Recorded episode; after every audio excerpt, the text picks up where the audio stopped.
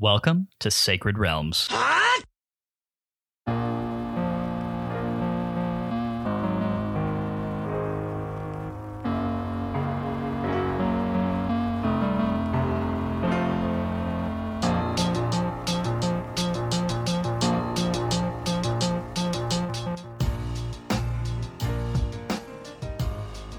It's a great day in Hyrule, y'all. Welcome to Sacred Realms, a Zelda retrospective podcast.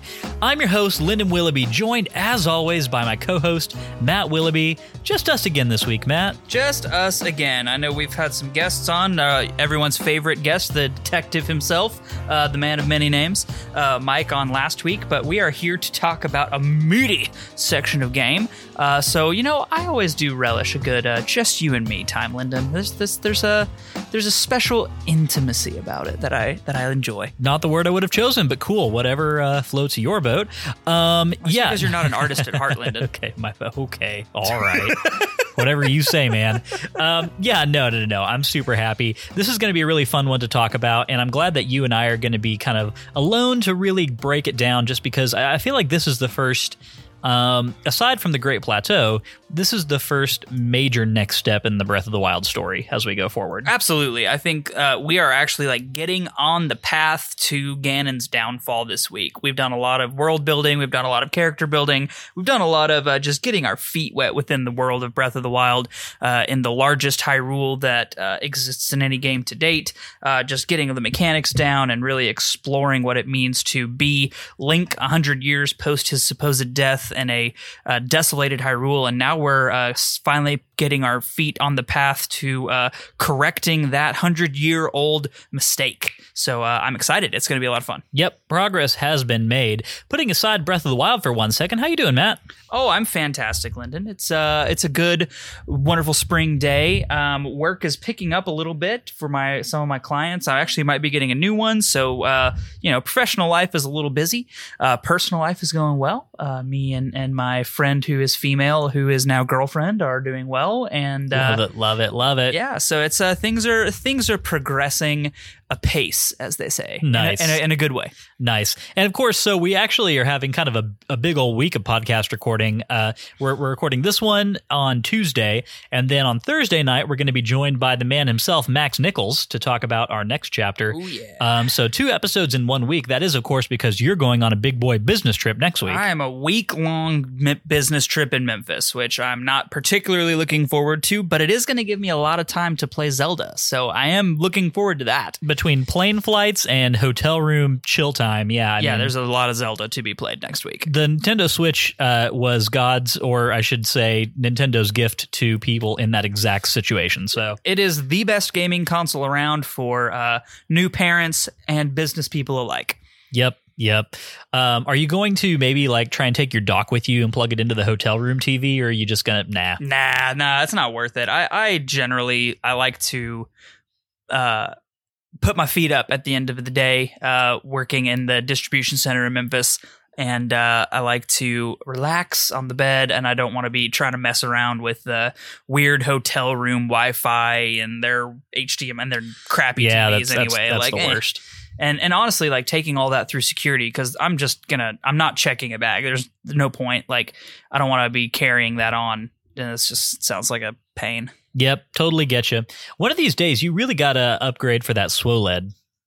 You know that requires money, and uh, money is hard to come by in today's economy, where filling up my gas tank is about sixty dollars, and rent is insanely expensive. So you know, cost of living is a little high right now. But one day, I do really want to because I did actually I stole your SWOLED a few weeks ago uh, while I was over here recording and just like played a little bit. Like I didn't save anything, obviously. I just like ran around in Hyrule for a while and I was like, man, this is like noticeably better. It just looks so much better. So I do really, really want a SWOLED. Uh, but no, I'm still rocking the OG Switch. And actually, I might have to upgrade to the SWOLED sooner rather than later because my Switch is starting to not recognize the uh, Joy Cons when they're docked. It like will tell me like one of your Joy Cons is disconnected, and then I have to like reset the whole console to correct it, which is kind of a pain. Yeah, you don't want that. Uh, sounds like something you might be able to throw some tax refund money at. You know, tax refunds are great. They uh they're pretty awesome uh when you get money back and uh but right now I'm mostly going to uh pay rent with uh, with, with tax refunds, which is a little more important than a SWOLED. Is it being an adult great? I don't think anyone has ever said that. No, it's it's really the only the only pros to being an adult are probably being able to drive a car and drink whiskey, uh, or in our case tonight, gin. Like really, I, and I guess you know the whole getting married and having kids thing is supposedly Mm, great. yeah, I am yeah, neither, yeah. so I can't speak to that. But yeah, I mean, adulthood is really just a trap. Well, speaking of uh, libations, why don't you why don't you let everyone know what you whipped up for us tonight? So we uh, got a wonderful recipe for a uh, perfect martini from a good friend of the family, good old Bob. Uh, we uh, do. So we're, we're drinking gin martinis uh, with Roku gin, so a nice Japanese gin in celebration of our uh, wonderful Nintendo friends. Uh, it is a nice floral gin, not like piney or tarry like so many of those, uh, especially like uh, British gins are just like very piney and like kind of harsh. This one's very floral and light. Uh, so a lot of martinis are like made with olives and whatnot, but this is not. Uh, this is just a citrus martini. And what uh, what would we do to make it a perfect martini is instead of uh, doing a half a shot or a quarter shot of vermouth, we do an iced vermouth rinse in the glass. Let that swirl around for a while, chill in the fridge or in the freezer, and then dump it out. But that vermouth smell uh, and aromatics kind of stays within that glass. Then you just pour the gin, uh, express some of the lemon uh, zest or some of the lemon uh, oils, and then uh, garnish with a lemon peel, and you've got a nice, perfect uh, gin martini that's nice and floral and light on the palate. This martini is refreshing as hell. It is perfect for a nice spring day. Yeah, and of course it's so funny because last night we had literal tornadoes, and today it feels freaking fantastic. So Yeah, it's it's like what seventy two degrees outside at nine thirty at night. yes, and uh, seventy-two degrees and mild. That's Texas in the springtime, y'all. absolutely bipolar as hell. But it's all good. Absolutely, we're enjoying life. Talking about Zelda, drinking martinis, smoking stogies, just you know having a good time. Guns to be a great time. And it's all because of you wonderful people who listen to us every week, our wonderful patrons, our wonderful listeners. We do it all for you. I feel like I'm going to read off some of those names here in just a minute. I feel like you should read off some of those names in just a minute once we get through some housekeeping. Well, that sounds good to me, Matt. Let's go ahead and uh, take advantage of this wonderful segue that you just teed up for me and get right into a spot of housekeeping. If you didn't know, Sacred Realms is a weekly re examination of The Legend of Zelda, one little slice at a time. Sacred Realms drops every Wednesday and is available on all major podcast networks. Every week we play a new section of a Zelda game, then we sit down here to talk and to drop our hot takes. If that sounds fun to you, please head over to Apple Podcasts, hit that subscribe button, and be sure to leave us a review. Five star reviews are greatly appreciated, and they have a chance to get a shout out here on the show. Uh, Five star reviews are also available on Spotify, and we appreciate receiving them there as well. In fact, Matt, will you hit Spotify real quick? Let us know how many five star reviews we've I sure will. accumulated over there. I should I should check in on it more often, but I just I mean, I've checked in on it every once in a while. Last check, I think we had like 20 something. Um, so let me see what we've got.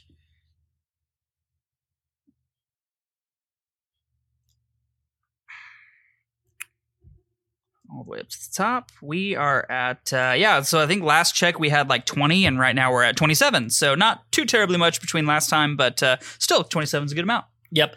Uh, every now and again, I do like to go over and look at that perfect like eighty five five star reviews on the uh, on the Apple, it- podcast. It, does make and, me yeah, so collectively we're over 100 five star reviews. That feels nice. sounds like that to me. that feels nice. and of course, our uh, our downloads and listener numbers are going up every week, and we appreciate that so much. For all of you who are here after having just caught up on the past seasons, y'all rock. Uh, we we really love that people are able to do that. Um, our goal going into this podcast was that we would be making somewhat of like evergreen content to where uh, people could do that. You know, there's no reason that you couldn't go back and listen to a two year old or a year old episode of Ocarina of Time, for instance, and uh, just jump in there, especially if you uh, are have just recently replayed it after a long gap or something. Um, yeah, th- this con this content should be uh, applicable um, for a very long time, and we see a lot of engagement on those back episodes. So definitely a lot of new people dropping on board, and uh, we appreciate that so much more than you will ever know. If you want more Sacred Realms in your life, you can head over to patreon.com slash Sacred Realms Pod to get access to listener mail, vote on what game we play next, and much more.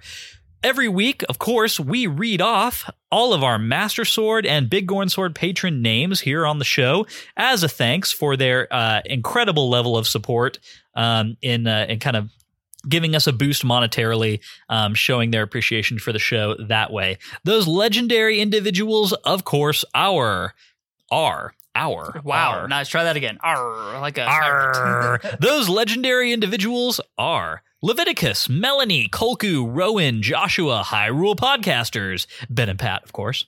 Keep it going, Uh, pod. love Ben and Pat. Love Ben and Pat. Dante, Jep, Mary, Brittany, Davey, Haru the Mighty, Derek, Albert, Mark, Andy, Cameron, Tyler, Ben, Daniel, Nick D underscore TV, Travis, Christian, Jonathan, Max Nichols, Garrett, and Drew. We appreciate all of you so much. You've been with us for a long time. Most of the names on that list have been on board for quite a while. Um, and, and seriously, we appreciate that so much. Yes, you guys uh, have been the inspiration that has kept us going. When Lyndon and I first, you know, I think we've said this a few times, but when Lyndon and I first set out uh, a year ago, almost exactly, uh, to just start this journey, just as a hobby, as something fun to do to get us through COVID and all the dark times that the world was going through over the last couple of years, we had no idea that we would be reaching over 700 people a week and that we would have a dedicated group of followers who engage with us not only on Patreon, but on Twitter. Um, West 3DP, you are one of the most consistent uh, followers we've got, and we appreciate you always tagging us in fun things. Uh, Troidal Power, always uh, uh, there to engage on Twitter. Like you guys, really, all of y'all, uh, our community as a whole, just inspire us to keep going and have come to. Have, have done more for us than we ever thought would come out of this podcast. Yep. I do want to drop a note real quick to all of our Big Gorn Sword patrons. By the time you're listening to this episode, it's like three weeks in the future. Uh, you should have all of your cards for January, February, and March. Um, unfortunately, right now, the manufacturing process is a little slowed down, as with many things in the world of commerce at the moment. It's moving slower than it used to, and than it probably should. So we do hit some decently frequent delays on that end of things. And of course, it just always tends to take me a little bit longer to crank these out than I really plan for it to, um, because I'm busy, busy, busy. But uh, never you fear, all months that you have been subbed at that tier will be honored with a trading card. Of course, uh, those three are going to wrap up our past seasons um, with uh, Link to the Past and then a, a, bonus one between Link to the Past and Breath of the Wild, um, starting for the month of March. And for the remainder of Breath of the Wild, you're going to get lots of awesome cards for those as well. I have no shortage of Breath of the Wild art. um, yeah, absolutely. There's going to be so much good Breath of the Wild art. And man, I'm very excited for these trading cards. Yeah, I've got some really great stuff there. So can't wait to share all of that with y'all. But yeah, just, uh, uh, you know, requesting continued patience on the ship time for the trading cards. I know they take longer than y'all would like, but we're, we're really working through it. So we appreciate that very much. Absolutely. And uh, if you guys are missing any cards, or especially our patrons who are paying for those, please let us know on Patreon. Send us a message. We are happy to get those to you. Uh, things, uh, I work in e commerce and fulfillment. I know that stuff happens USPS, UPS, FedEx, they all lose things in the mail. If you guys are missing anything, please let us know at ASAP. We don't want you to be missing out on things that you have uh, paid for, and we want you to have a good experience with uh, that, that, ex- the, uh, with those cards in general. So just let us know if you're missing anything, and we would be more than happy to do what we can to get those to you. Yep, absolutely. All right, well, without further ado, Matt, let's get into what we played. We do that every week, of course, in the Sacred Realms Rundown, which is a six part analysis of what we played this week and the feelings that it made us feel. Today, we are covering Breath of the Wild Chapter 4, which takes us to, among other things, our very first Divine Beast big one. I know. I'm so excited. And the I think this is actually a different order of divine beasts than I've done in my other two playthroughs. I normally go Vah Medoh first. So do I. So do I. And so this is kind of interesting to come at it from a different angle. Uh, and so the the path we're taking is a little different. I'm very excited about yeah, it. Yeah, me as well. I think I usually do Vah Medoh, Vah Ruta, Vah Rudania, and then Vah Naboris. And the reason I do it that way is because that roughly translates to like easiest to hardest in order, you know? Uh-huh. Um, but the trouble is, this time around, we were trying to come up with a progression path that um, that is somewhat geographically relevant to the things that are happening in the game. And the fact of the matter is, I, am actually willing to bet. I don't know that there's numbers on this. I don't know how there could be, but I'm willing to bet that most people who play this game for the first time end up doing Vah Ruta first, just because the Lanayru region is is exactly next to Kakariko and Hateno and all that intro quest stuff that you do. Yeah, yeah, yeah. Um, so yeah, I, I- I'm willing to bet most people do that one first, and for that reason, that geographical proximity to those introductory areas, um, that's the main reason that we decided to do Vah Ruta first. And we have a we have a neat little uh, a neat little path around Hyrule that we've kind of charted for this first little while. So yeah, I mean, I, I think it makes sense, but definitely different than I've done it in the past. For sure. Cool. Should be a lot of fun to uh, to dig into. All right, part one of the Sacred Realms rundown is the plot recap as read by Matt, and I'm going to let him go ahead and get into it. Alrighty then. A little beefier than last week.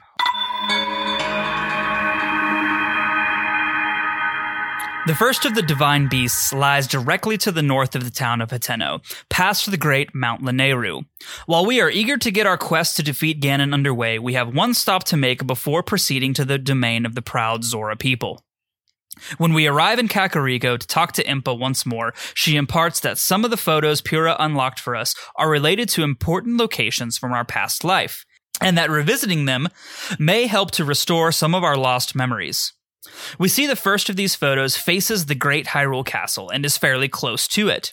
Therefore, we head to Central Hyrule to find this location and see if Impa's words ring with truth. After fighting through hordes of enemies and even some fully functional guardians, which are terrifying in their ferocity, we find the location and stand facing the castle.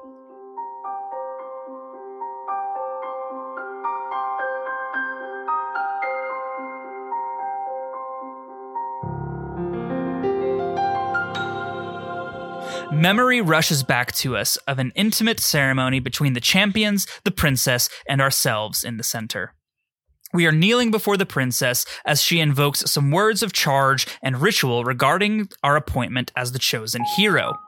The champions around seem less than thrilled, and there is a definite tension in the air that accompanies the ceremony. As the memory concludes, we find this has indeed helped shed light on our past, and with this in mind, we head directly to the Divine Beast to begin the path again towards Ganon's downfall. Approaching Zora's domain from the east, we come to a land covered in cloud and drenched with a seemingly endless rain. Even for an aquatic race, this rain seems torrential and potentially dangerous, but so far there is no sight of the peoples we seek. As we progress up Zora's river and find the Great Tower, we are stopped by a tall and powerful Zora who introduces himself as Prince Sidon of the Zora people.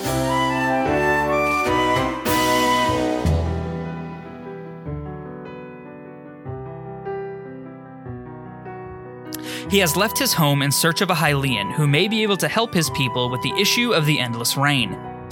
He asks us to progress up the path following Zora's river and meet him and his father, the king, in the Zora's domain so that he can further explain the plight of his people.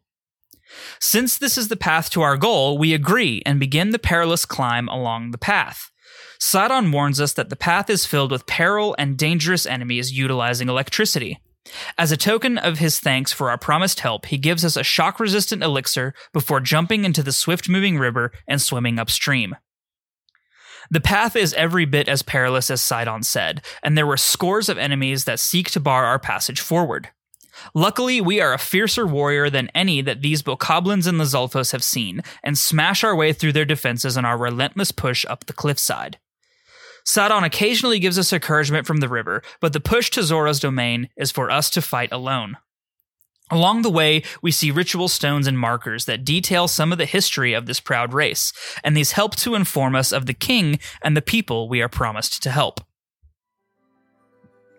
After a grueling slog up the cliffside path, we come to a gorgeous, watery domain. It is dominated by silver gilding, luminous lights, and in the entryway, a beautifully detailed sculpture of a Zora female. This statue is dedicated to Princess Mipha, the champion of the Zora people. Her kind and beautiful face is familiar to us, even beyond the memory that we unlocked recently in Hyrule Field. She feels special somehow. But we aren't here to reminisce, so we head up the stairs to the chambers of the king. There we find Sidon and the king's advisor arguing about whether outside help is needed.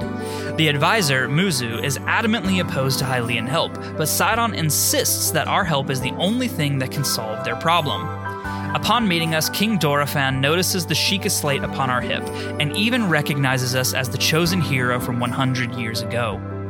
After explaining about our slumber in the Shrine of Resurrection and the subsequent memory loss, Muzu storms out of the throne room, claiming that we are not only unworthy to bear the title of champion, but that we are directly responsible for the Princess Mipha's demise 100 years ago. Once Muzu leaves, King Dorephan accepts our offer of help and gives us the Zora armor to help us scale waterfalls and thus tame the great divine beast that is showering their domain in the endless rain that so plagues the Zora people. For it is indeed Vah Ruta that is the source of this endless deluge, and if it is not stopped, the whole of Hyrule could be flooded from the overflow of the Great River. Leaving the king's chambers, we head back down to where the statue of Mipha lays, and there we find Sidon and the king's advisor once again arguing. Sidon is more adamant than ever that we are the only one who can tame Vah Ruta, and points to the Zora armor that we have put on, which fits us as if it were made for us. And as it turns out, it was indeed made exactly for us, by hand, by the Princess Mipha.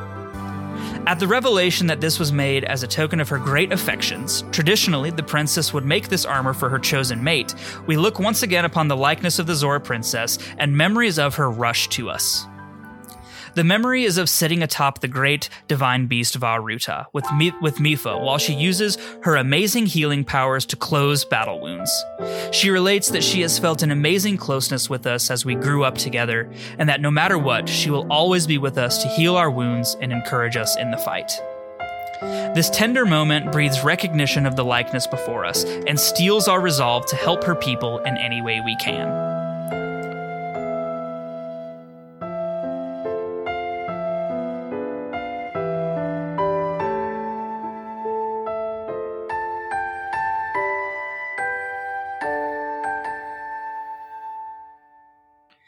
We therefore go to meet Sidon at the Great Reservoir, where Vah Ruta currently lays submerged, and Sidon tells us his plan. We're going to hop on Sidon's back while he swims us close enough to Vah Ruta to go up the great waterfalls that it is casting from its side and shoot the activation nodules located on its back. We will need shock arrows for this, which is why no Zora is able to do it. While he swims us close to the divine beast, we will have to protect him and ourselves from whatever defenses Ruta will throw at us. Agreeing to this plan, we climb on our new friend's back and head into battle. Getting close to Ruta is a challenge in and of itself, as the great mechanical beast throws frozen blocks and spiked balls at us constantly. But in between these barrages, Sidon is able to get us close enough to swim up and do what needs to be done.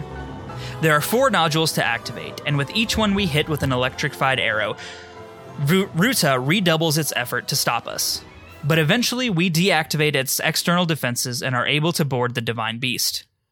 Within the Divine Beast's body, we find tendrils of calamity that infest the beast and spew skeleton enemies at us at every turn. The voice of our departed friend Mipha comes to us and seems glad to have some company after 100 long years spent as a spirit in this place. She informs us that we first must download a map of the Divine Beast to our Sheikah slate, and once done, we realize that in order to gain control of the massive machine, we are required to activate five control consoles which are spread throughout the interior. Using the knowledge we've gleaned by overcoming shrines, we set out to solve this immense puzzle. We are helped on our way not only by our trusty set of runes, but also by the ability to raise and lower Vah Ruta's massive water spewing trunk, which allows us to access areas by changing the direction of water wheels and dousing pillars of fire. After all five consoles are active, we head to the main control unit of Vah Ruta. But as we, as we set our Sheikah slate upon the main console, we are engulfed in a cloud of malice energy, which appears as a massive monster. The voice of Mipha comes to us again and says that this is Waterblight Ganon, a manifestation of Calamity Ganon's malice, which ended her life 100 years ago.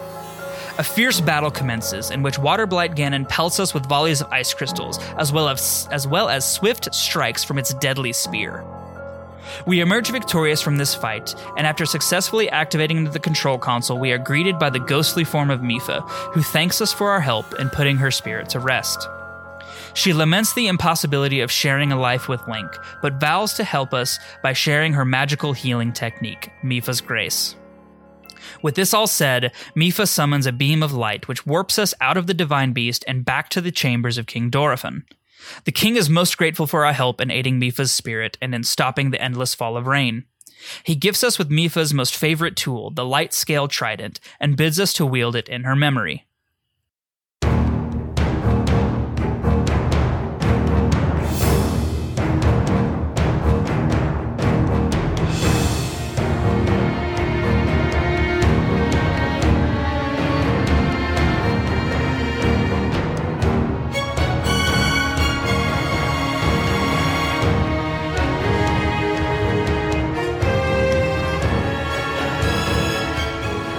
Meanwhile, Mipha's spirit is able to take control of Vah Ruta after 100 years and uses her piloting skills as the Zora champion to bring Ruta high atop a nearby spring.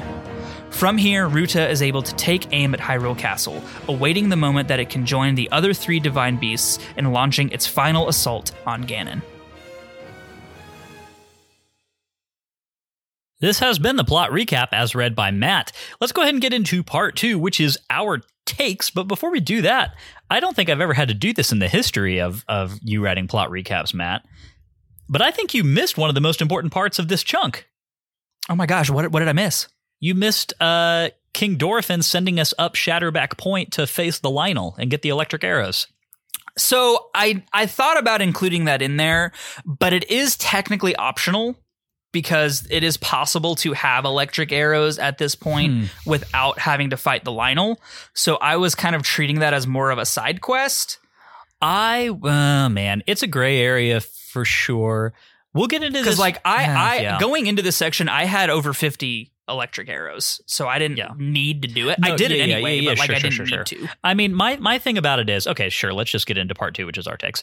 Um, let's go ahead and start with the Lynel. The way that this works is that the Zora King sends you up to fight this Lynel and collect enough shock arrows to then be able to get into Vah Ruta. Of course, like Matt mentioned, it's entirely possible that you have enough um, electric arrows to where you don't need to do that. Because you, you get electric arrows from your climb up Zora's river. Right. Yes, absolutely. The thing is that it, the, the case has been made by people that some of the main, some of like the major recurring enemies in this game that are not actual bosses are harder than the boss fights. And I think the I mean, are- white, especially silver or white Lynels Yeah. are like incredibly hard. Yeah. the Lynels are definitely like, I mean, if you're looking for the peak of testing the combat skills of this game against an enemy, then I don't think you do Yeah, that go fight a Lynel. yeah, you, you don't do that in the boss fights in the Divine Beasts. Like they're fun and they're difficult in their own way, but like I don't think they require a full mastery of techniques like shield bashes or shield parries and um you know and uh, perfect timing strikes and stuff the same way that a Lynel fight does. disagree on one point, or, or in in one instance, which I guess you could say is the exception that proves the rule. Um, Thunderblight Ganon is absolutely the hardest enemy in this game, in my opinion. That's a fair point, and we'll get to him at another time. Obviously, much later, but But yeah, the, the point stands that I so sure you can't accurately call Lynel's bosses because you can just like run into them while free roaming the world. But this one Lynel, this is the one where it's like the game is basically funneling you purposefully into your first experience with a Lynel. Like the game is intending for you to fight a Lynel for the first time on Shatterback Point. And um, I don't know. I think for that reason, it deserves to be included as a part of the main story of this section of the game. Um, if for no other reason than I think that you know most people do it. You know, I, I think most people end up going to fight that Lynel and getting their electric arrows there just because King Dorfin kind of like presents that to you as the next step before you go to Vah Ruta. You know, fun fact: the first time I beat Vah Ruta, I did not do that. really. It was it was my second to last divine beast. Uh, or no, yeah, I think it was my second to last divine beast, and I had like over hundred shock arrows, and I was like, I don't need to do that, and I'd already fought a bunch of Lynels, so I was like, eh, nah. So that's fair. Uh, it is kind of fun because this is like, even though it is technically just wandering the overworld, Shatterback Point does sort of exist as like a boss layer for this Mhm. one Lynel. You know? Yeah, it does because you have to use the Zora armor. I mean, you don't have to, but it's the easiest way to get up there. Use the Zora armor, which you just received from King Dorfin. Swim up a bunch of waterfalls, which is uh, really cool animation, by the way, and then uh, fight. And this Lynel is always a red Lynel the first time you fight it. Well, it was a blue one for me because Yeah, but you're in master, Master mode. But mode, like, yeah, right. in, in non-master mode, it's always a red Lionel, no matter if you have beaten silver and white Lynels. yes, that's true. That's true. Uh, although when you come back here later, it will It be. will upgrade. Yeah, Yeah. it'll upgrade. I wonder if after Blood Moons, the shock arrows that are stuck in trees and stuff up here Well, that would be kind of fun regen. Like, because those are great for fishing. yeah, I wonder if this is just like your ultimate shock arrow farm after every blood moon. That that'd be a good thing to check in on after the next one in game. I'll, I'll I'll try to remember to do that, and I'll I'll give us an update on that later. But Cool. Anyway, yeah. I, so yes, I I think it's a gray area whether or not the Lynel fight is necessarily a part of the narrative uh, of the plot as we've kind of laid it out Yeah. here. But I mean, basically, I chose to include the uh, the the beginning of the memory quest in lieu of that. Like, I'm trying to not get us to Skyward that's Sword level plot recaps. That's you know what. I mean? Like, and I, I did again seriously consider adding it in there. It would have been more of a line of like the King King Dorephan encourages us to go slay the the beast atop Shatterback Point, which has uh, you know been plaguing his people with shock arrows and Yeah. you know it would have been it wouldn't have been long. It would have been three or four sentences. But, Definitely. um, yeah. So I thought about it, decided against it, thought of it more as a bloopy trail Mhm. kind of inclusion. yeah. Personally, So let's talk more generally about this section of the game. I think this is a really interesting one because the journey to get from Lanayru Tower to Zora's domain is such like a it's such a combat gauntlet that funnels you through one very specific part of the map. Um, I think the approaches to the other main towns that we visit later, you know, Rito Village and uh, Town and all of all those, you can kind of get to them in almost any way that you choose. There are multiple paths to get to those areas. But with this one, the fact that Lanayru region is doused uh, constantly in rain until you until you beat Vah Ruta. you ain't climbing those walls. Yeah, you it- like it's. I'm sure that there are ways to get to Zora's domain like from a backside. You know, like I'm sure it can be done, but I don't think most people are going to. It would be incredibly difficult just because, yeah, it's constantly raining and you can't climb the cliffs. So I mean, theoretically, you could go from the Zora Tower. You could go north, like, and skirt Death Mountain, and then go east towards Akkala and approach it from the backside, and then just like parachute down. but past. but but even the back even if you do that so the backside um so Akkala region is bordered on its north end its northeast end by upland zorana right which is right That's behind the southeast end. Akkala is Akkala is north of Zora domain. So, so, yeah, it's, it's Akkala, Akkala borders Lanayru region to the north. It's Akkala is north, right? yes, so, yes. So if you were to try and do that, you would be coming to. You would you would have to scale the north side of those mountains. Yes, the Yeah. trouble is that as you climb up those mountains, the rain is still there. Like the the rain cover, because I, I actually tested this. I walked to the very edge of Upland Zorana, over around by Shatterback Point, Yeah. and I was looking straight at the Akkala Citadel, and the rain was constant even over there. Okay. Like so, I don't think you could actually climb those cliffs and successfully get up to the top of Upland Zorana. I, again, I'm not saying that it's not possible. I'm just saying that this game makes it very hard to do, and for that reason, the most direct route is definitely to just go through that combat gauntlet. yeah that combat gauntlet that that takes you up Zora's river to Zora's domain and it, it's really fun because that's not a thing that this game does very often and of course uh, of course Breath of the Wild wields its greatest um its uh, its uh, its greatest weapon against us which is rain Seriously though, like rain and strong headwinds are uh and swimming in general Yeah. are uh, the greatest uh environmental weapons that Breath of the Wild has in general. Like there is nothing worse than trying to paraglide from a high point to get to a location and the wind just switches directions on you and just blows right against you and you're basically like at a standstill on your paraglider doing nothing. Yeah, that is the worst. But I, I will say that I think that the entire journey, if you do this the way that we did, and we'll actually we'll document our path. We'll we'll run down our worksheet here in just a second and let you know what we did. But the the entire way that you get to Zora's domain, or that I think most people get to Zora's domain, is really fun because it basically takes you through the Lanayru wetlands Mhm. up to Lanayru Tower, and then you just have to head up Zora's River and fight all those enemies. And it it creates just a very uh, combatively challenging part of this game. I- just think it's so fascinating that the entire map of Breath of the Wild is designed in such a way that you can traverse it in any way that you want, but it found this one specific way to really funnel you into the to the the experience that it wanted you to have Yep. to get to Zora's domain. And I think that's something we've talked about over the last couple of episodes is the the aggressive signposting. It's not forcing you in a direction necessarily. but it's an aggressive form of signposting that the game is really guiding you along some general rails uh, to where it wants you to go, especially in this early portion of the game. And I do think that it's that it was entirely the intention of the game designers for Vah Ruta to be your first divine beast. Just think about not only the signposting that you get from Hateno, Kakariko, all of that. You're very segmented in the southeastern portion of the map at the beginning of the game, um, just based on you know where these things are taking you.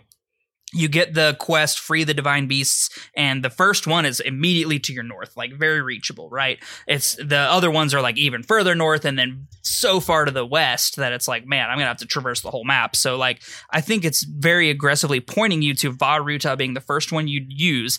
And also uh, it is the power or the champion ability that is that helps you the most if you are a novice player, right? Like if you're dying a lot in combat, Mipha's Grace is just an absolute get out of jail free card. It's a better version of a fairy. So like I think that they're pointing you directly at Vah Ruta for that reason, not only is it geographically the closest, but its ability is the most helpful to new players and to make the to make the whole experience somewhat less frustrating if you find yourself dying a lot. I would argue that um, Revali's Gale is actually the most generally useful. No, I, I think it's the most useful, but I think I think Mipha's Grace is a I don't want to say handicap, but it's it's it's it's there to help. No, I get you. I get you. it's, it's there to help players that might find it frustrating to be dying a lot when they're not wanting to. Yeah, right? definitely. No, you're right. You're right. I think that that's a fair observation.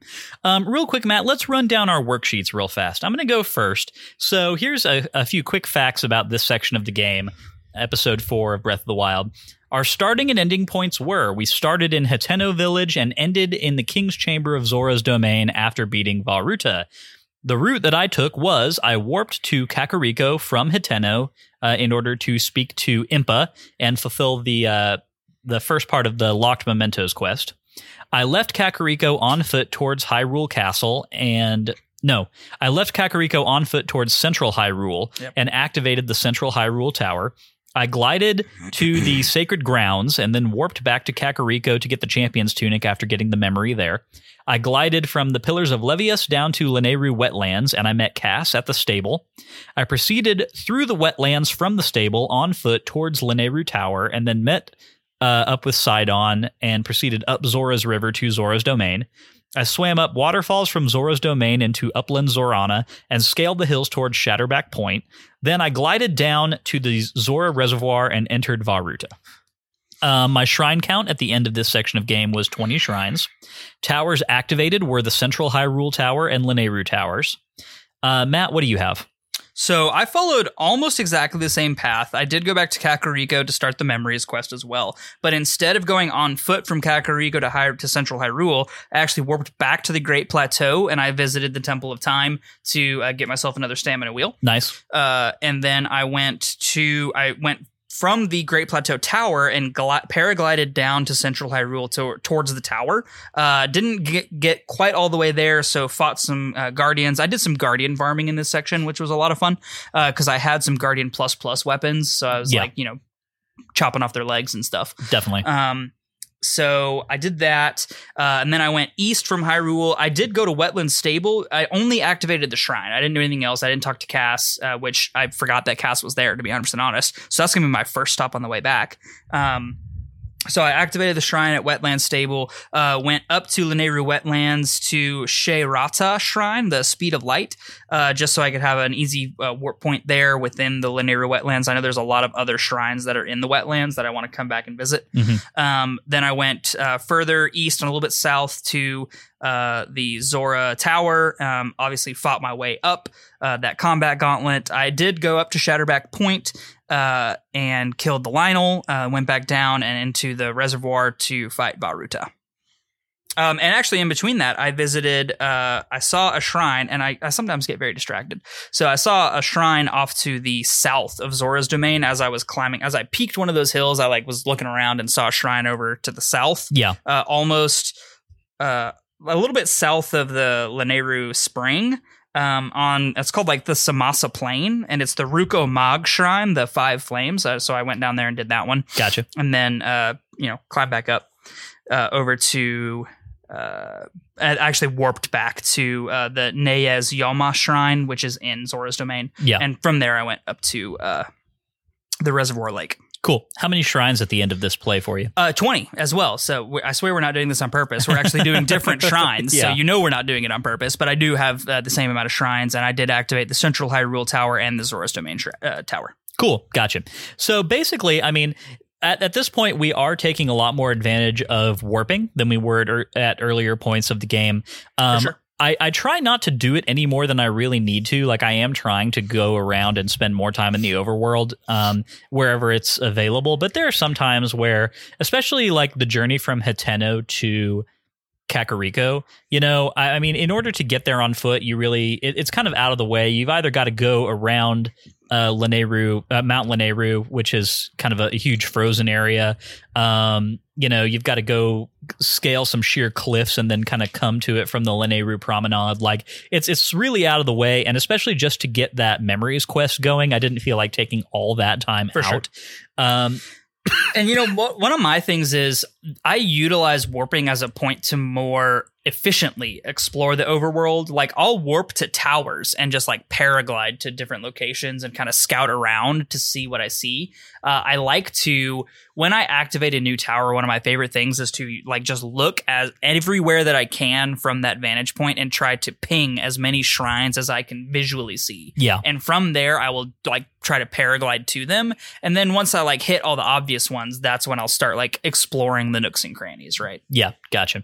So let's go ahead and talk about the the main thrust of this section. thrust that's a that's a interesting uh adjective there Well, I mean, yes, but I feel like it's appropriate because we are uh, we are thrusting, you know, forward into the combat gauntlet that is Zora's River.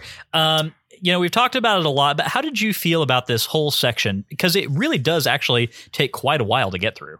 oh absolutely i mean you know me you know i love a good combat gauntlet um i think breath of the wilds has so many strong points its combat system is so fluid and fun like outside of dirt weapon and item durability which everyone knows how i feel about that uh I genuinely love engaging in combat in Breath of the Wild. Like I actually seek out combat in Breath of the Wild on not master mode. I don't do it on master mode because it's more of a pain, but um on normal mode, I love just like getting in fights with any bokoblin I see. It's like I'm just gonna shoot it in the face or I'm gonna go stab it a bunch of times. Like I, I really, really like it, especially now that I've gotten a lot more proficient at the uh, perfect dodges and the perfect parries.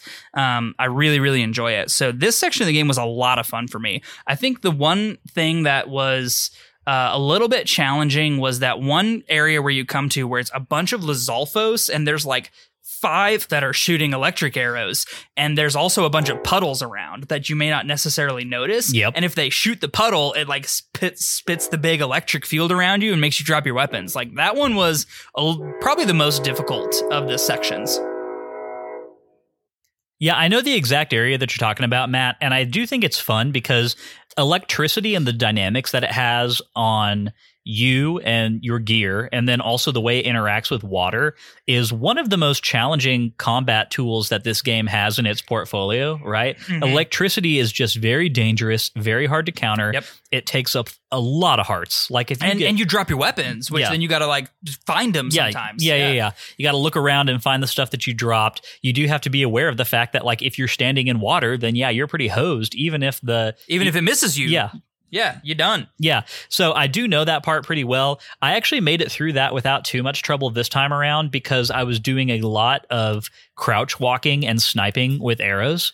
Um, so a lot of those electric Lizalfos, I, I was kind of one shotting, um, sniping from a from a distance, you know, and Mhm. then kind of going in and picking up all their shock arrows that they dropped. But it does take a lot of like very intentional placement within that area. Yep. Um, you can't just bull rush right into that. Otherwise, five Lizalfos with shock arrows are, are gonna, gonna eat your lunch yeah, they're gonna light you up immediately. especially when like both of us were still at three hearts at this point in the game um Yep. and uh, like i know that i uh, ate a meal that gave me extra hearts just because I knew that one shot of electricity arrows, even on normal mode, I don't think it kills you on normal, but it like gets you down to one heart. It, uh, Um, I think it it depends on what gear that you're wearing, but I think it m- most definitely can.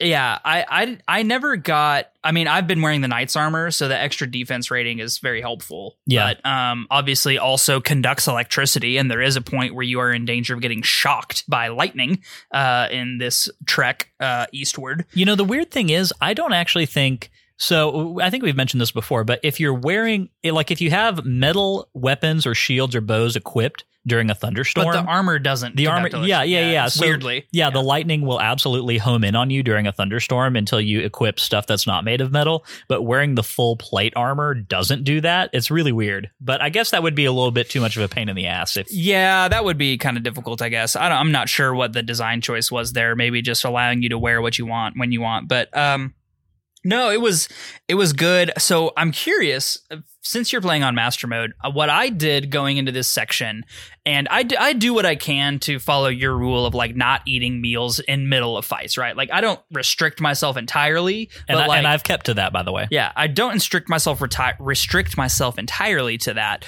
but it is more fun that way. So like I, I don't just like sit there and munch a bunch of apples like if I don't feel like I am in imminent danger of dying. Um and I like even if I'm at like one heart and I'm fighting an enemy that I know that I am confident in my ability to defeat, right? Like Yeah. then I will not do that until after the fight. But I'm curious what your strategy was here getting through this because for me, I ate a meal that gave me like plus 12 hearts. Um, thank God for, you know, uh, hearty truffles and uh, radishes. Yes. Uh, and so I got that, and then I drank uh, the uh, electro elixir that um, Sidon gives you Yeah. before I started my trek up. So I know that on master mode, shooting a Lizalfos in the face one time won't kill it. So did you use like a plus? Well, sometimes sometimes it will, but I didn't have any bows that were powerful enough to do that. Really, So did you did you and did you forego the electric elixir and go with a plus attack? no. So what I did here is I also cooked myself a big hearty radish meal and went into this with a lot of extra hearts. Um, uh, in addition to that, what I did a lot of was I would take advantage of like height. So if I could like get above a lot of these enemies, then I would hit my paraglider real quick and then use my um my Oh, the- arrow time. Yeah, yeah, yeah. You know, um, my slow arrow time to get a quick two shots off on on faces, and that was a big help. Um, uh, uh, in general, in this area, what I was trying to do a lot of was to isolate enemies as much as possible and take them down one at a time. What was really helpful was I actually faced a few Wizzrobes in the Zor or in the uh, Lanayru wetlands Yep. on my approach to Lanayru Tower, because there are a lot that are down there in the ruins of like the swamp towns, Mhm. and they're holding um, lightning rods. Yeah, lightning rods. And so I took a lightning rod into this with me and was kind of using that as much as possible to disarm enemies and then kind of Yeah, no, that that's actually a really good strategy. I I'm mostly I was trying to limit my engagement to two or three at a time. Um, I using the fierce deities mask gives you a plus attack in, intrinsically, um, and so I was really utilizing that a lot with like uh, claymores and stuff, to where I would let a couple Lizalfos kind of get close, and they always do this fun thing. Bokoblins are worse about this. Lizalfos will kind of dodge away from you, but like Bokoblins and Moblins have a long like charge up time for some of their attacks on normal mode. So I was able to just like start my swing and just like would hit them a couple times and get them, uh, you know, either stagger them off of me and then be able to finish them off one by one. But in the section with all the snipers, I did a lot of. Uh, you know, kill an enemy and then kind of crouch walk around, snipe them in the face, and then I, I had some like 26 power bows from uh, some of the amiibos that I was have been using to try to get some of the unique armor. So I had like Yeah. a 26 power knight's bow, and I had uh, a couple knight's broadswords. So uh, utilizing those higher power weapons has, was really helpful uh, getting through some of those more challenging uh, combat uh, segments. Yeah, definitely. Um, and I, I do think uh, yeah, that is probably the smartest way to go about this. As you progress through Zora's River, I, I would say that the combat gets a little bit less challenging. I mean, once you get through the main um, cluster of shock arrow Lizalfos, it does It's get, not too bad. Yeah, it does get a little bit easier. There's a fight with a big old moblin on a bridge that you have to do. That was really cool though, Yeah. because like you're talking to Sidon, and he's like, "Look out behind you, hero!" And you're like, "Oh, I'm getting rushed by a." In my case, it was a black b- moblin, yeah, so I'm sure it was probably same or higher for you. yeah. It was a it was a brown one, I think. Yeah, Yeah. I, I mean, maybe it was blue. I get those kind of mixed up Yeah. sometimes, but Anyway, it was it was a pretty beefy dude. Yeah. But yeah, so some good combat to be had there. Um, I, I do really love this whole environment. So it's pretty distinct from other areas of Hyrule just because it's got a lot of um like on land coral for one thing. Like yeah, which is kind of odd. the flora is really interesting here. Um, but also as you get closer to Zora's domain, the rock has got a lot of like iridescent quality Mm-hmm. that feeds into the lore of Zora's domain. They like once you get there, you can talk to some NPCs and they'll tell you that they built Zora's domain there because the cliffs around it are are like lush with luminous stones, Mhm. and that's what Zora's domain They is like made out mine of. luminous stone. Yeah. Yeah, so it's really cool because you can kind of like see that in the rock as you go down. Um, so I really like this environment quite a lot, and yeah, it, it was a really fun um, area of combat in which you you really have to take your time. Uh, you got to be smart about it if you don't want to like die a whole ton, you know. Um, Yeah. And yeah, and yeah, I really enjoyed it for that reason. So we come down to Zora's domain, and this is a really cool environment, right? Yeah, it is. And I want to say one more thing about just the path up. I, I the first couple times I played this, I like noticed the ritual stones that like detailed some of the history of the Zora, but didn't really pay too much attention. This time I tried actively to find as many as I could. And some of them have really cool stories. Like there's the one there's the one stone that tells you about the story of King Dorephan literally like lifting up a fully active malice infused guardian and throwing it off a cliffside. Yeah. Like dude is a badass. That is awesome I think that didn't doesn't it say that's how he gets the scar, the scar on his, face? forehead. Yeah, yeah, It's like like dude, that is crazy cool. Yeah, some of the other ones in there will explain like the history of the sage Ruto, who we of course know from Ocarina, of Ocarina Time, of Time. Um, and who is the namesake of Vah Ruta, the divine beast. Yep. So uh, those are really cool. And like to your point, this is one of the most. This I think all.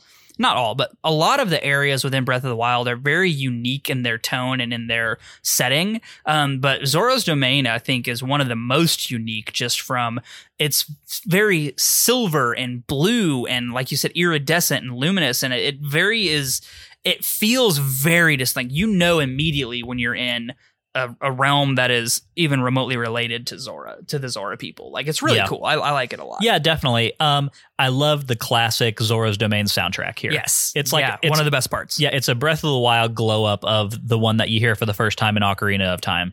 Um, it's a really cool piece of music, and yeah, I don't know, it's just it sounds very fun and aquatic and relaxing. Yeah, Yeah, no, great. Yeah, it's it. awesome. I also love that this version of Zora's Domain, like we've mentioned before, that there are fun similarities in the map layout of this game versus others.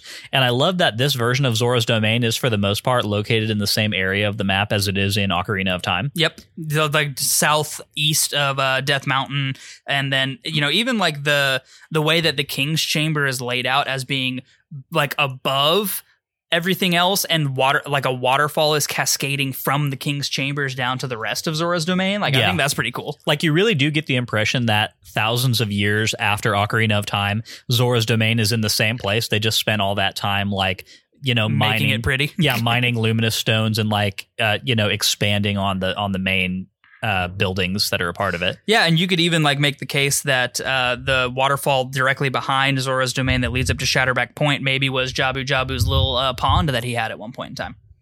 So I, I think it's a really cool parallel that you've got going on. It does make me wonder if the Zora Great Spring that Vah Ruta ends up parked in is where Jabu Jabu was in Head cannon. Ocarina of Time. Head cannon. Head cannon. I'm calling it here. Yeah. That's great. No, I, I love that one. yeah. Um, so yeah, we get to Zora's domain. We meet we meet a lot of interesting characters here. I don't Mhm. want to lead Z targeting too much, but you know, Sidon, King Dorephan, they're all great. Uh, Muzu, the advisor, has got a lot of beef with Link. grumpity, Yeah, grumpity old man. but I think for pretty good reasons, right? Like for sure, like he in in a very real way. So apparently Zoras are very long lived, which is cool. Um, so like they Sidon is at least 110 ish. Well, because we see Baby Sidon in some of the Champions Ballad cutscenes. Right. So, like he's been alive for the last hundred years. King Dorephan obviously has been around for more, a lot more than hundred years, presumably. Yeah. Um. So, like, obviously, Zora are very long lives, which means they have long memories, and you can really get the sense more than you get from any Hylian, because Hylians obviously have generally the same lifespan as most humans. So they they don't remember the calamity as like I lived through that. It's a oh yeah, my my granddad was like that was around when that happened, and oh those stories are crazy. But like these Zora, especially the older ones like Muzu, lived through it and remember Mipha, their princess, who they apparently just adored. Uh, obviously, she was their champion, and like they remember the the bitterness of defeat at the hands of the calamity, and they blame Link very poignantly for that because in their minds, and really rightfully so, it was Link's responsibility and Zelda's to defeat the calamity before this all happened. So like Yeah. they are they are living the memory of his failure, which, you know, luckily because of our memory loss, we don't have that memory of the bitter defeat yet. But like it's it's very uh it's a very shocking moment for Link beyond the things that he's experienced with uh you know his fellow Hylians who don't remember him at all, or the ones that do remember him still revere him, you know, Impa and Purah and Yeah. the Sheikah tribe in general. But these Zora are bitter and angry at him. And it's like, wow, that's a that's a very different uh vibe from these people. Yeah, let's talk a little plot real quick um, because we get a lot of interesting shades uh, or a lot of interesting layers to Link's story here, especially as it relates to his relationship to Mipha, who I think Mm. we're led to believe he was the closest to among all the champions. Yeah, for sure. I think it's interesting in, in the memory flashback, as I mentioned in the plot recap, you know, she talked about growing up together and like Link being a Hylian grew up faster and she he aged differently and Mipha was always a little bit jealous of that. But there's definitely the implication that like they spent a lot of time together. And I think it's a, a another interesting parallel to Ocarina of Time Link, where Ruto gave him the Zora spiritual stone of water as an engagement ring, basically. And apparently, Mipha has done the same thing, has made him, handcrafted him this Zora armor as a tribute of, I choose you to be like my life partner. Oh, that's a great callback. And I mean, it is really cool because we spend a lot of time talking about the various incarnations of Link and what their romantic attachments are to like Zelda and other characters.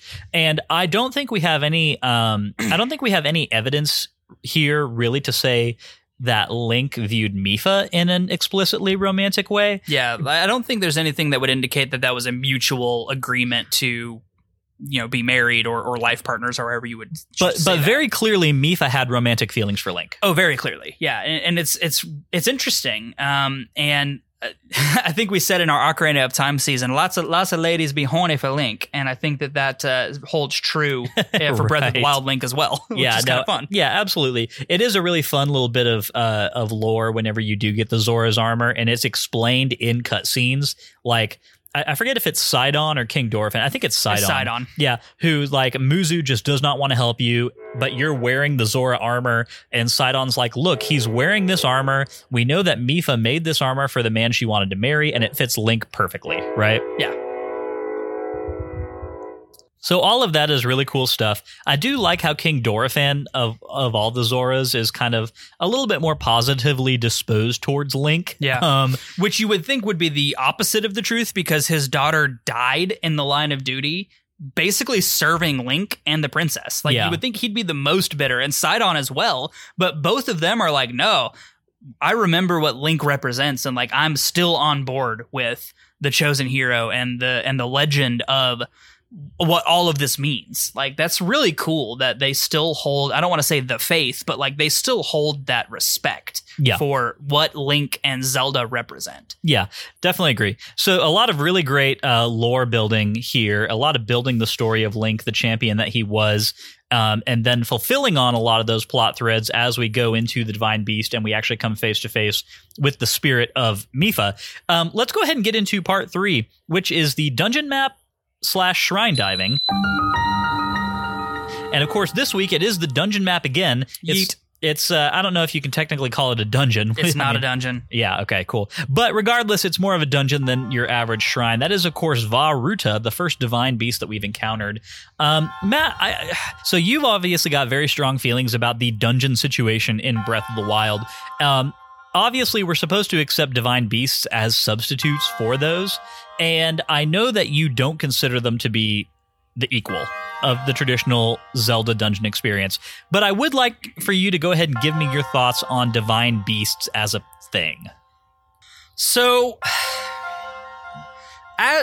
if I were to remove my preconceptions of Zelda games and uh, dungeons as a whole, I would say that they are fairly successful in doing what I believe they were designed to do, which is to take your experience from shrines in general that you have experienced so far in the game and then like combining them on top of each other, throwing a little bit of extra something in there, and then like setting you on a path to try to figure it out. basically like shrines on steroids.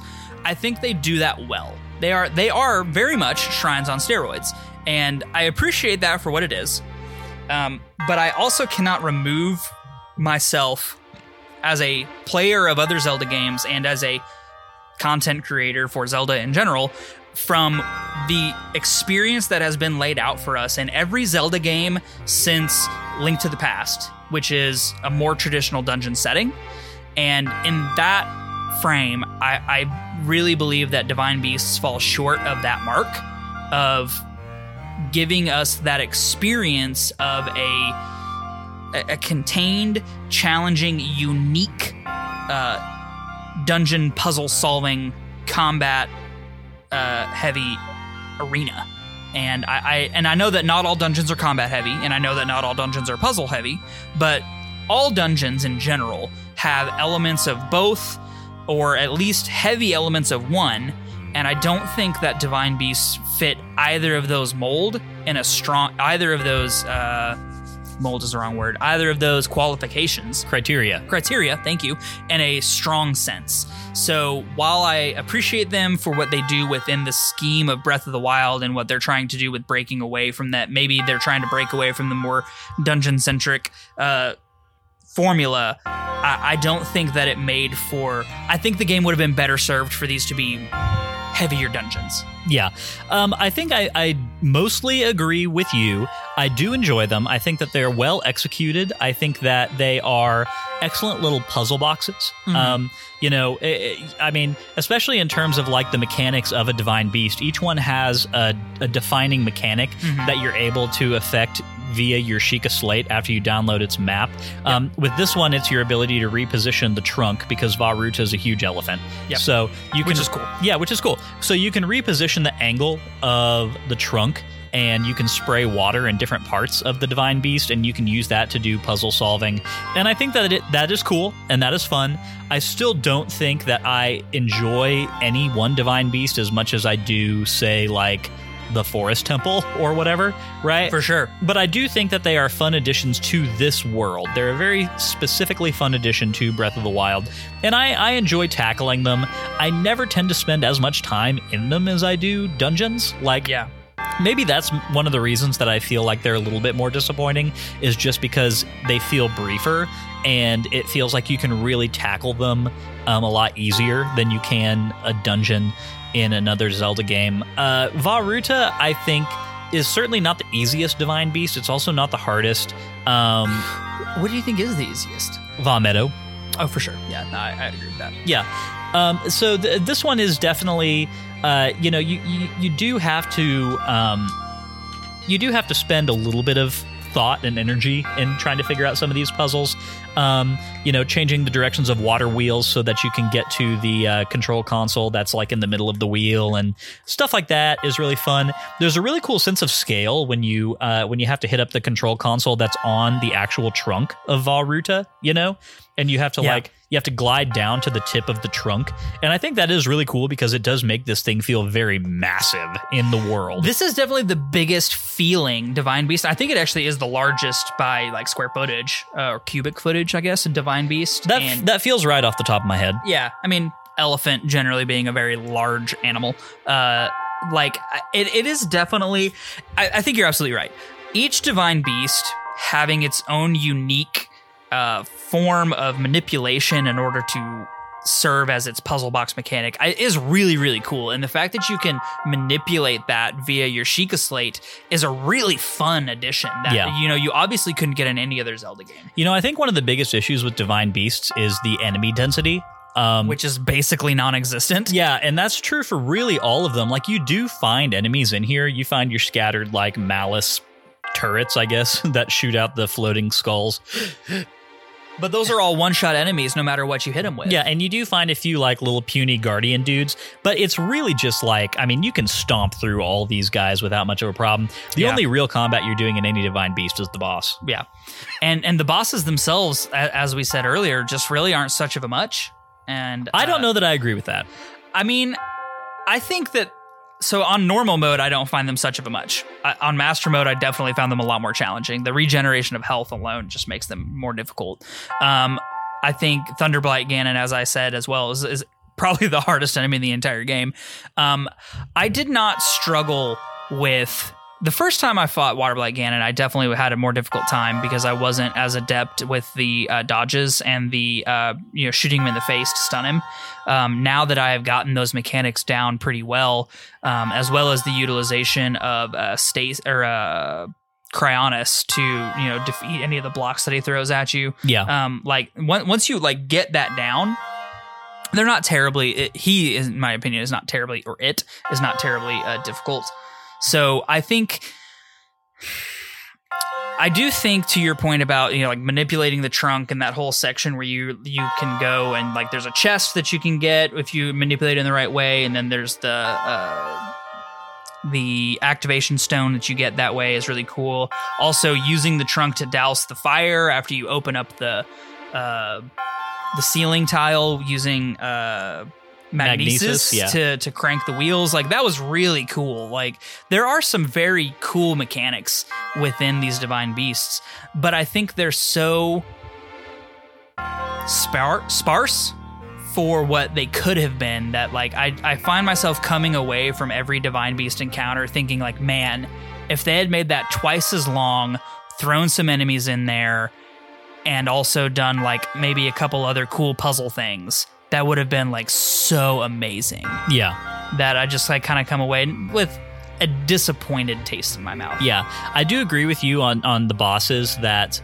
one of the main draws for me in doing master mode over normal mode is that the boss fights are more challenging, and Yeah. that's a lot of fun for me. Um, Waterblight Ganon, I think, is actually mechanic like when you when you just put it in terms of like the mechanics of the boss. It's not as hard as Thunderblight Ganon, but it's definitely a very challenging boss, especially when you like I, I'm not sure how much to spoil here, but like in Champions Ballad, you have to go back and fight all these bosses again with like a limited pool of items. waterblight ganon is very hard Yeah. in the champions ballad that's for sure Yeah, and, and it's just because Water Waterblight Ganon, for one thing, especially once the water raises in the arena, the area in which you can stand is very little. So you have to do a lot of swimming between platforms and then like timing your attacks against Water Waterblight Ganon um, appropriately, taking into account the extra time it takes to swim from one platform to another one. I think that's a lot of fun. Water Waterblight Ganon has got some really fun mechanics in terms of like how you can block its attacks and deflect them back at Waterblight Ganon. Um, obviously, um, perfect dodging the spear thrusts is a good time, but Yep. the one I really like to do is using stasis to freeze Cryonis blocks that he shoots at you. and then deflecting them back at him Yes, exactly. And that actually works really well. I think that's fun, and that's something that you don't really get to do with Cryonis blocks anywhere else in the game. right Um, so yeah, I think Waterblight Ganon as a boss is is pretty fun. Um, and definitely challenging in its own way. But yeah, I mean, I, I think generally speaking, um, I would say that divine beasts and this divine beast um, in particular are fun enough for what they are, but don't exactly blow my mind. Right. I, I think that's a pretty succinct and accurate description, right?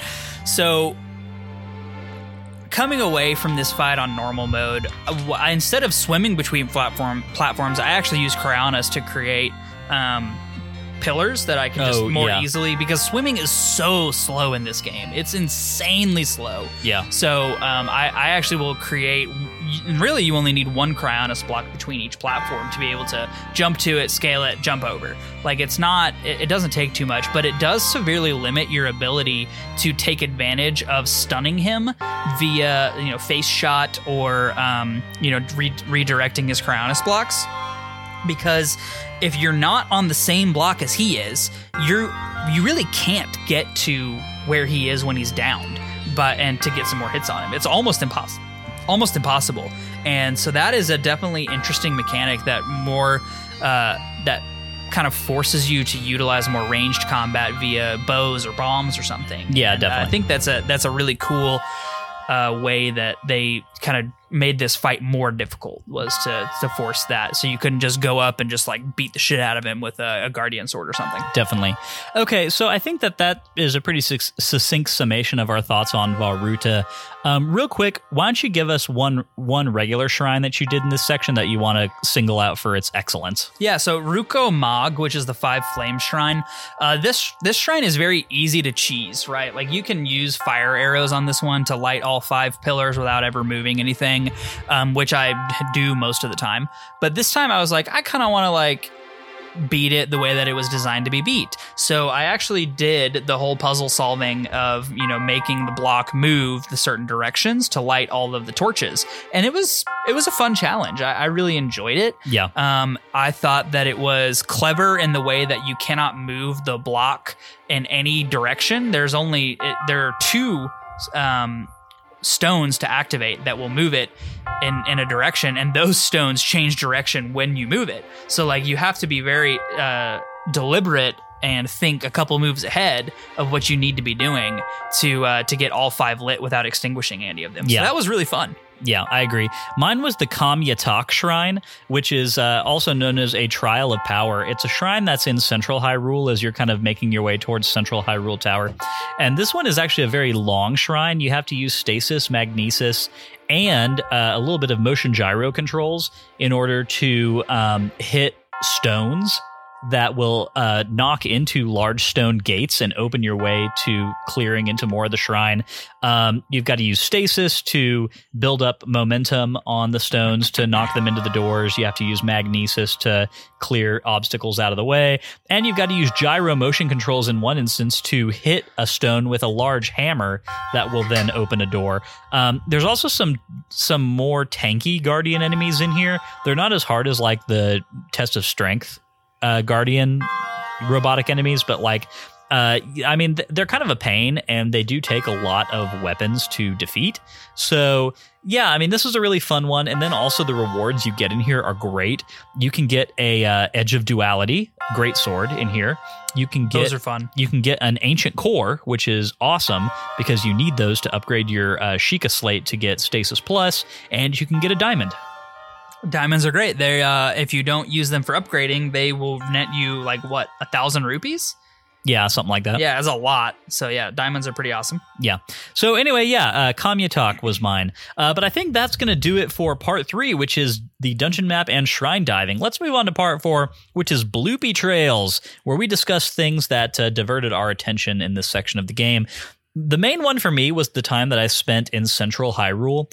Um, I mostly wanted to get the Champion's Tunic before I went and got the first Divine Beast. And in order to do that, you have got to unlock one of the hidden memories and then go back to Impa. Of course, the first one that I wanted to do is the first one chronologically, which is the memory that you activate by going to the sacred grounds in Central Hyrule. Um, that gives you your first cutscene in which you see the initiation ceremony where Zelda is kind of blessing Link and granting him the Master Sword, and the other champions are kind of talking while that happens. This scene is really cool, Matt, because it's the one in which Zelda specifically mentions the events of Ocarina of Time, Twilight Princess, and Skyward Sword. And their relation to the history of the Master Sword. Yeah, exactly. So uh, that was actually my number one uh, pick as well. Uh, I did a lot of uh, I did a lot of guardian hunting, as I think I said earlier. But um, it was I, I spent some time in Central Hyrule running around, found a few Koroks over there, uh, did some shrines, uh, killed a lot of guardians. I think I'm up to like four guardian cores and like nine uh, minor cores. Um, so that was fun. Uh, I put. I also got the champion's tunic um, and did the memory quest as well um, because I really think. I think the memory quest, which we have a most, I think we have an entire episode later in the season dedicated to the memory quest, or at least you know we're We're, we're definitely planning on talking about it more once we have uh, gotten to more areas which allow us to speak about them chronologically. Yeah, for sure. So, uh, you know, not talking too much about memories here, but like that that memory is a lot of fun, and you know, she specifically mentions uh, whether you, the hero is aloft in sky, adrift in time, or vis- Steeped in the glowing embers of twilight. Twilight, exactly. So, you know, she she clearly, at least in our opinion, uh, places the Breath of the Wild game within the child timeline. Yes. Um, I think there is, you know, I think some people have uh, debated that, but in our opinion, collectively at Sacred Realms, we we put Breath of the Wild within the child timeline for this specific reason. Yeah. She calls out those heroes, which uh, obviously Ocarina of Time being the branching point, but Twilight Princess very uh, noticeably and obviously being within the child uh, timeline. So Yeah. um, just calling that out is a lot of fun. Um, really cool. Easter egg is not exactly the right word, but you know, Yeah. Easter egg on steroids. Um, that one's fun. I did. Uh, uh, I put on my bloopy trails the Lynel at the top of uh, Shatterback Point. Um, Okay. Because I thought that was that's a fun. I like fighting Lynels just in general. They're, I find them fun.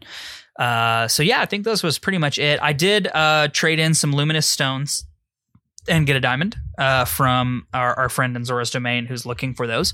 Uh, I don't know where he gets off on trading 10 luminous stones for a diamond, but like, I'll, I'll take that trade any day of the week. Yeah, I had that one as well. Definitely when you come across luminous stones and you'll see them more clearly at night, they'll be glowing blue rocks. Yep. Um, save all of your luminous stones. Don't sell them to Beedle or anything. Take them once you have 10 to this Zora at the entrance of Zora's domain. He will trade 10 luminous stones for a diamond.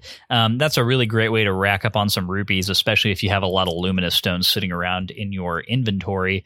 Um, yeah, de- definitely that one. Uh, so I, I will say that the the main point of this Bloopy Trails for me was just getting the Champion's Tunic. It's a great uh, piece of gear. It can be upgraded to a defense rating higher than a lot of other stuff, and it also does this fun thing where it shows you exactly how much health an enemy has left when you're fighting them. Yeah. Which uh, is really fun and useful in like master mode. I don't find that particular uh, perk of the champion's tunic super useful in normal mode.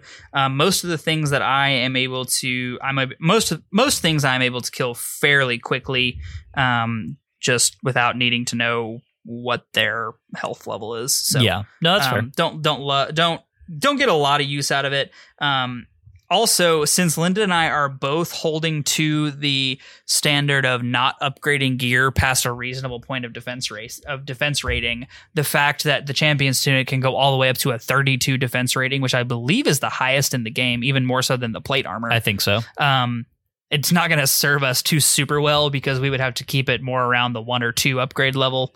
Um, so well, it's cool uh, because Link wears it in all of the memory quests and everything, and that's his canonical garb within Breath of the Wild, I think the limitations that we have placed upon ourselves by playing uh, in in our playthroughs this time uh, kind of limit its usability a Yeah. little bit. Yeah, I agree. I agree.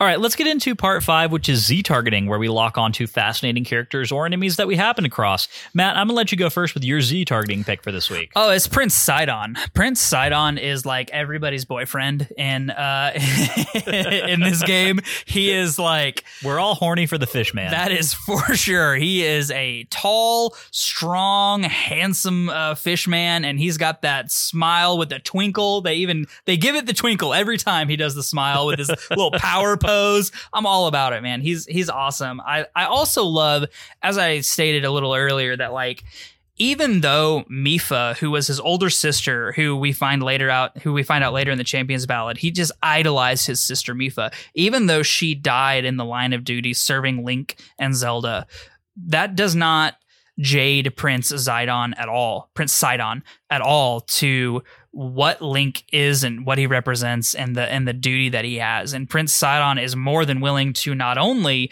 take up uh, that responsibility of helping Link from his sister. He is going so far above and beyond to help his people. He is leaving Zora's domain to find someone. Uh, he's putting his pride aside, knowing that like he as a Zora can't utilize shock arrows, so Yeah. therefore he can't do anything for about Vah Ruta. Yeah. Vah Ruta. So like he is putting his pride aside and he is going to find somebody to help. And he is he is the ultimate not the old he is a prime example of selfless leadership within Breath of the Wild that I just like really admire.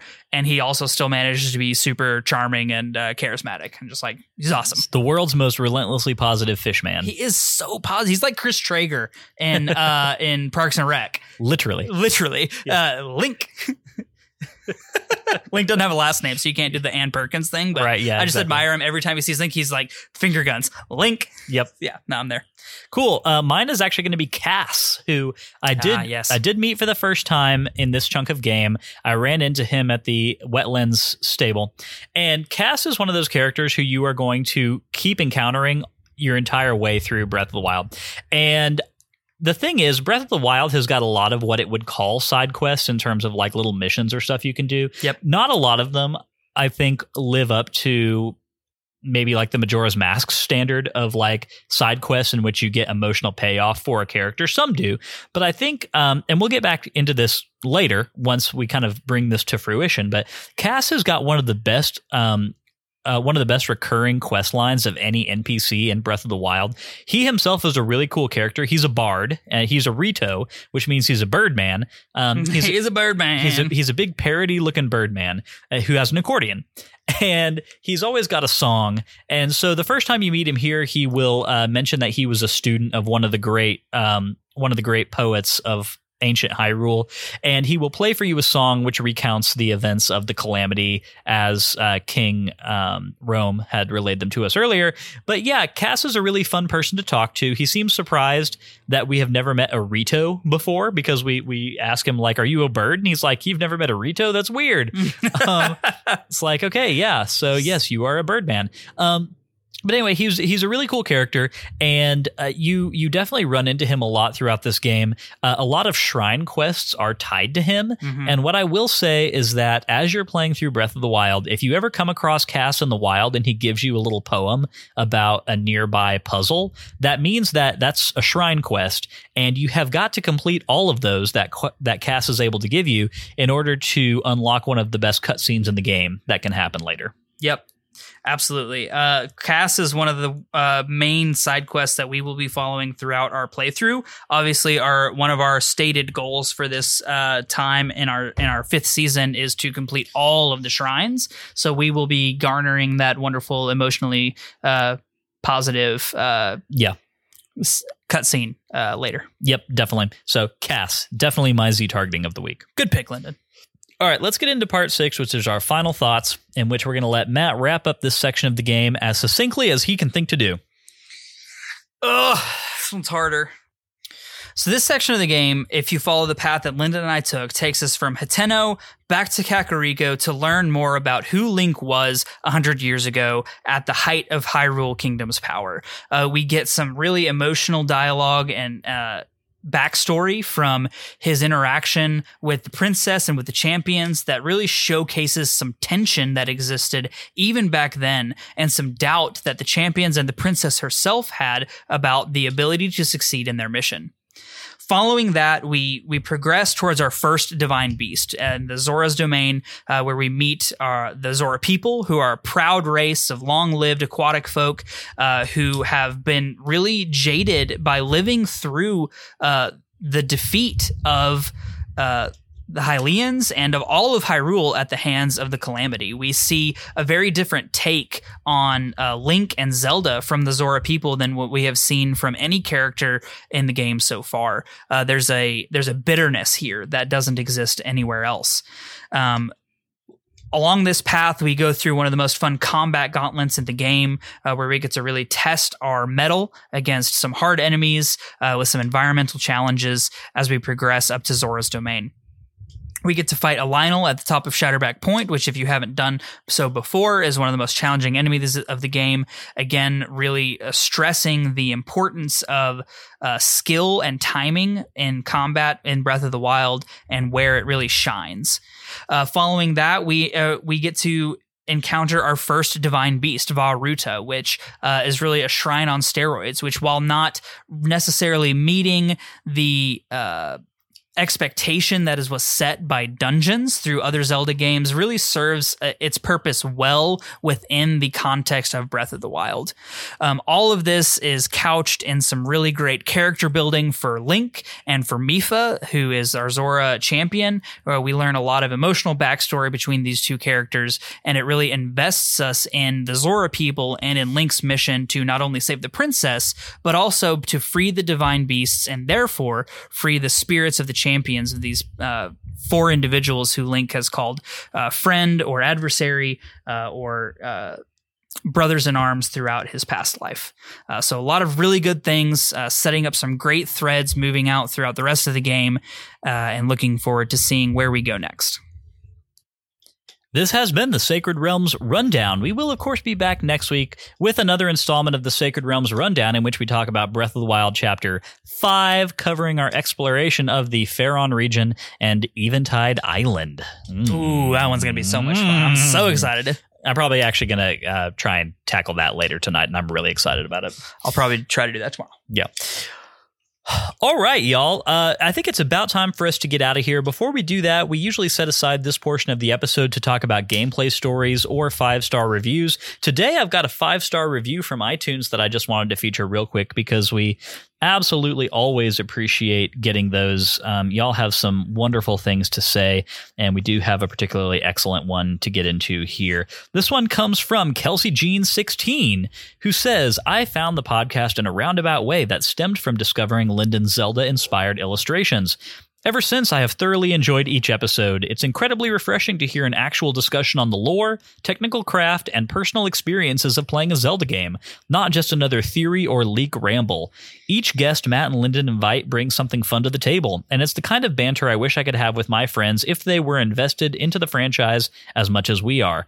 Thank you both for creating a space to hang out, listen, and share the insights of why we love this franchise. Cheers with a whiskey glass emoji. Ah, the whiskey glass emoji sets it all off. Thank you, Kelly. Kelsey. Thank you, Kelsey. Kelsey Jean. I'm sorry, I was like half paying attention. Kelsey Jean, we appreciate your kind words so much. As always, we encourage all of you to leave five star reviews. We do, of course, read them here on the show. Y'all have a lot of wonderful things to say because we have uh, the best community in the uh, entirety of the podcasting world, I believe. I, I would absolutely agree with that statement. yep. Matt, you ready to get out of here for this week? I'm ready. It's about 11 p.m. and I'm ready to head on home. And then we will be back here in uh, two days' time to talk about Eventide Island and uh, Faron Woods. We'll, we'll regroup with our buddy Max Nichols, who always has wonderful things to say. Literally always. Yep. All right. Literally. If yeah, literally, Chris. Literally always. if you enjoyed today's show and you would like a little extra Sacred Realms in your life, you can head over to patreon.com slash sacred realms pod and become a patron. If you've got no rupees, it's not a problem. Five star Apple podcast reviews are a great free way to support us. More reviews means that more people see our show. That makes us very happy, Hylians. Follow us on Twitter and Instagram at Sacred Realms Pod for updates on the podcast and for behind the scenes action. Sacred Realms will be back next Wednesday with our thoughts on Breath of the Wild, Chapter 5. We'd love for you to play along with us and to share your thoughts on our social channels. Breath of the Wild can be played on the Wii U or the Nintendo Switch. In the meantime, may your hearts be full, may your arrows never miss. We will catch y'all next week. Sacred Realms is an independent podcast production which is produced, edited, and mixed by me, Lyndon Willoughby. Our music comes from Zelda and Chill by Mikel and is graciously provided to us by Mikel and GameChops Records. Zelda and Chill is available to stream on Spotify or to purchase directly from GameChops.com. Finally, our thanks go to Nintendo for creating such exceptional and innovative experiences. Bye!